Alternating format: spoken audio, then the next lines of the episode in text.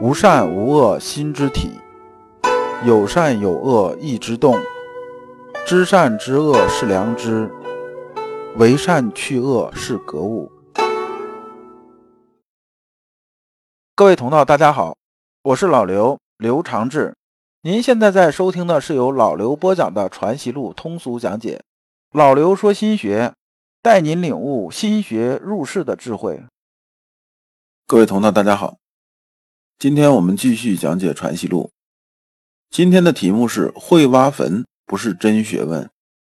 那挖坟这两个字啊是从哪儿来的呢？它是个网上用语，而在五四运动的时候啊就有挖坟这一说法，意思是说呢，好多人呢善于考据啊，就是说我把这个书拿过来啊，意思我可能不太理解，但是我把每个字的出处啊这些东西啊我都能把它搞明白，然后拿出来说啊，这就是学问。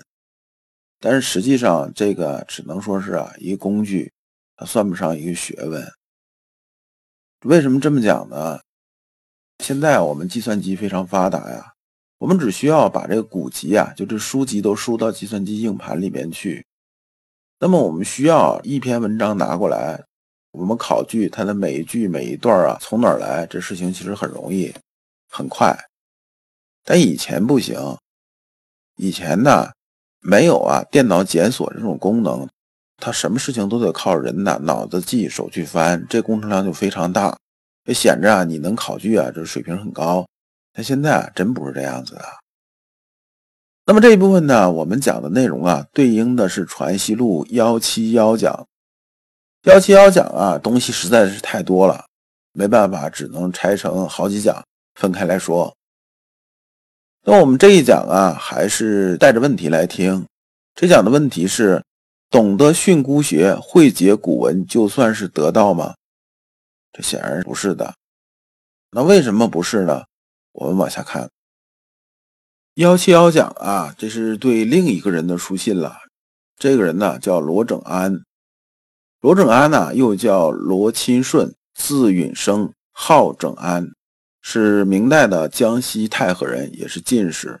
这人呢后来啊做到少宰这么大的官儿。这个少宰呢就是吏部侍郎的别称。那么这个侍郎啊和尚书啊中间是一什么关系呢？一般来讲尚书啊是部长，这个侍郎啊是副部长，大概就这么高。然后这个人呢本身呢在学术上啊是有一定水准的。而且呢他是属于啊程朱理学这个方向的人，也就是说啊他是朱熹的忠实信徒。那么他啊写过一本书啊叫《困之记》，这个写的还是很有水准的。那么这封信的缘由是怎么个缘由呢？是说啊当时啊这个阳明先生已经49岁了，以平完江西之乱，就是捉住了这个宁王。那么这时候呢他这个往回走啊，就是往这个江西走啊，过那个太和的时候啊收到了这个罗整安的这封信。至于信的原文呢这里面没有，就是说我们传习录里边呢只收录了他的回书，从回书里边我们大概也能看到他的原文是个什么样子。那我们看先生啊他写作这种习惯，刚开始还是某顿首起，这个某嘛就是我的意思，这个以前经常我们看武侠说讲区区啊在下呀，大概意思差不多。顿首嘛就是拱手示意这个意思，我给你写着信呢还是这个非常尊重你的。然后前边基本就是套话了，说昨成教及大学，发州匆匆未能奉达。说昨天呢我收到你的信，你的信上主要讲了一些大学方面的一些事情，但是呢我这行色匆匆啊，这船就要开了，我也没有办法当时给你写回书啊。这现在呢在江上了，这个江啊指的是什么呢？指的是扬子江，我现在在扬子江上面啊，然后这个船呢走他的，我在船上啊闲着也是闲着，我呢就把这个你的信呢拿出来，我重新又看了看，我觉得哎说的还确实真的不错，那我现在呢马上就给你回个信，要不啊等到我到地方了之后啊，到这个赣州了之后啊，事儿啊又很多，到时候啊又很难静下心来给你回这封信。然后下边有引啊罗整安呐原文，说来教云，你看不是来书云，是来教云，是说啊，你写这封信呢，对我这种指教啊、指点呐、啊，上面说呀，见道固难，而体道尤难。道诚未易明，而学诚不可不讲。恐未可安于听见而遂以为己则也。那么这句话呢，我们说成白话是什么意思呢？这个罗正安呢，给这个先生写信呢，就说呀、啊，能看到道啊是很难的一件事儿。能把道体悟得到那就更难了。就像我们呢往西藏走是不是啊，基本上都能看见珠穆朗玛峰在哪儿，或者看着大雪山在哪儿。你看着山顶是不是很容易，那上去就很难了。道也是这样。我们想要看到这就比较困难了。看到能达到那就更难了，就是体道这事儿。然后道呢又不太容易说明白。这就是以前呢老刘一直讲那个。文字和语言啊，它承载的信息能力啊是非常有限的。我们用语言和文字很难能把道说得清楚了。然后呢，人和人之间交流的时候啊，他理解的东西啊，往往是整合他学过的或者他经历过的、他知晓的这些东西综合起来来理解这个东西。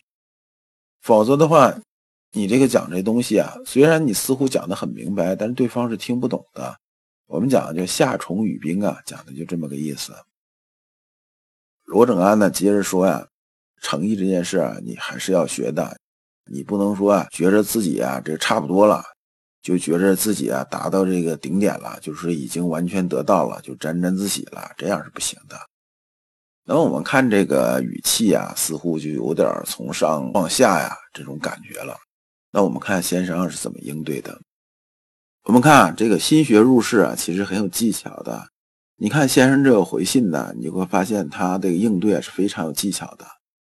他上来先说什么呢？先说幸甚幸甚呐，何以得闻斯言乎？意思是说，哎呀，这实在是太给我面子了。这个我都没想到，你像您水平这么高，这个人呐，能给我写信呐，而且写的这么认真呐，花了很多心思啊。我是觉得这是这个非常惊讶的一件事情。说我这两把刷子哪敢说自己啊到这个极则而安的水平啊，这根本到不了的。这个极啊是极限的意思啊，就是说我们的南极北极啊，这个极的意思。这个则呢大家可以理解成是规则的意思。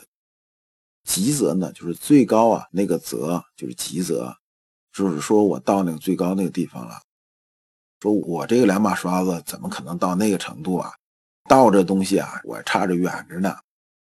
说我啊正思啊这天下道啊怎么把它讲明白这事儿，但是呢这些年我一直在讲阳明心学，不理解我的人呢太多了。这帮人都什么表现呢？有的人呢是听说了之后啊就开始嘲笑我呀，有的干脆就开始骂人呐，就是我们讲构字这个意思啊，就是辱骂说人坏话的意思啊，就是听到了就是开始骂人。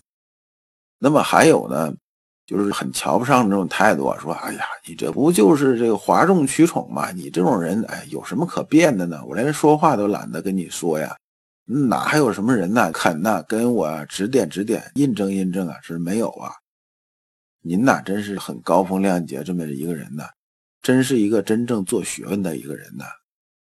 所以啊，你啊能给我写这封信，然后呢反复教育我呀、啊，我这心里头真是很是感激呀、啊。所以啊，从这角度来说啊，我觉得天下人呐，能真正啊爱我的人呐，大概也就是您啦。所以你让我真的是非常非常感激涕零的。你看先生啊，先就把这帽子先戴上了，这样啊就让人觉得很舒服。因为这个罗正安写这封信呢，都是在说什么？说你阳明心学这个问题啊，因为他是站在朱子这角度上来说这个事情的。那如果一般人来讲的话，上来就说，那你凭什么说我不对啊？那咱们就出来摆个一二三，第一你错了，第二你错了，第三你错了。那你想想，那对方这个面子过不去，台阶下不来，那以后啊，关系不就没法处了吗？那么我们入世的时候也要学的是什么呢？我们既要把自己想说的话说出来，把自己想办的事儿办了，同时啊不要激化矛盾，这才叫本事。先生接着说，夫德之不修，学之不讲，孔子以为忧。这八个字啊是从哪儿来呢？是从《论语》第七章述而篇里边来的。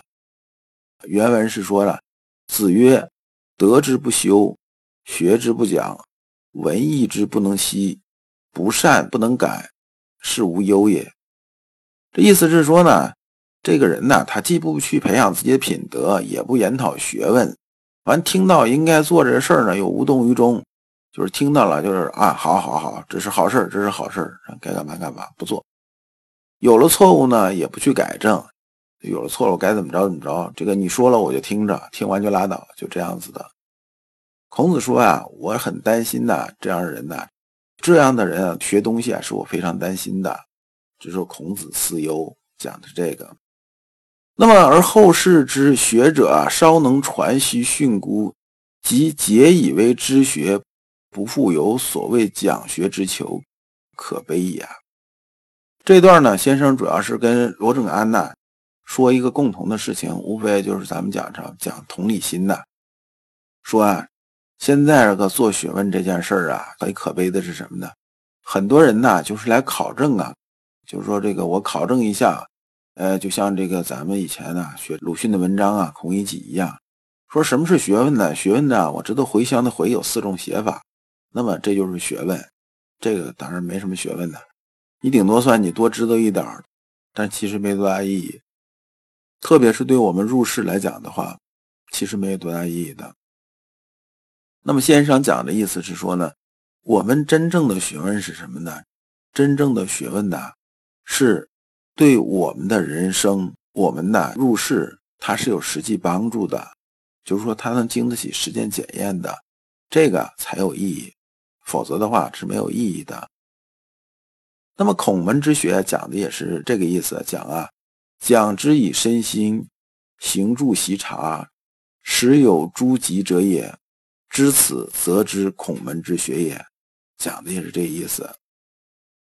那么这里边先生啊又重点说了什么呢？说啊，有这么2类人呐，一类呢是身心之学啊，就真正应用实践呐，就是理论实践结合起来，然后呢我们把理论呢应用于啊实际的入世上来，把自己的心性修好，是这样子的。另一类呢是口耳之学，口耳之学是什么呢？从嘴巴里说出来，从那耳朵听进去，但实际上有多大作用呢？不知道。老刘啊，在心学这圈子里边待时间比较久了，这种啊看得很多。有些人讲起心学来，讲起什么，讲得头头是道，引经据典，但实际上心性啊，真的没感觉有什么变化，而且呢，他自己这种人生啊，过得也并不快乐。我觉着如果这样去修心学就没有多大意义了。关于啊心学这个道啊，阳明先生是这么说的。阳明先生认为啊，这个世界上没有可以先看得到而后再体验的道。道如果体验不到啊，那你看到那所谓道啊，它只是浮光掠影，就顶多啊它是个影，它是啊镜花水月，它不是道这种实体。我们呢所谓得到的道是什么呢？它能应用于实践，就是你能体验得到，这才是真正的道。真正修身的学问是身心之学，必须拿出自己的全部身心，做到天人合一，和自己接触到了事物有一个毫无私欲遮蔽的交流，然后啊将这种交流的思维方式啊固化为我们的习惯。这里面用思维啊可能也不是特别准确，就是说呢你可以理解是什么呢？它就是一种规律方式，这么去理解，这样啊你才能体会到真正的道。你打个比方啊，如果说啊能博览经典、学富五车就是得到了的话，那么呢那现在电脑啊都是得到的大师了，对不对？这现在的台式电脑装个几个 T 的硬盘很正常，你说这世界上有多少资料拷不进去的？你问电脑什么它不知道，那你能说电脑得到了吗？而电脑储存量小，那么那搜索引擎呢，基本连着整个互联网，它有什么不知道的？那岂不它都已经是得到又得到的大师了吗？这不是很荒谬吗？如果你不知道如何进入心学殿堂，如果你在为人处事时经常左右为难，如果你在入世践行时经常茫然无措，那么你可以加老刘的微信，老刘的微信是老刘说新学的首字母加3个6。老刘为你答疑解惑，带你趟过晦涩的暗河，到达智慧的彼岸。那么这一讲我们就讲完了，下一讲我们讲原本大学之变。感谢诸君。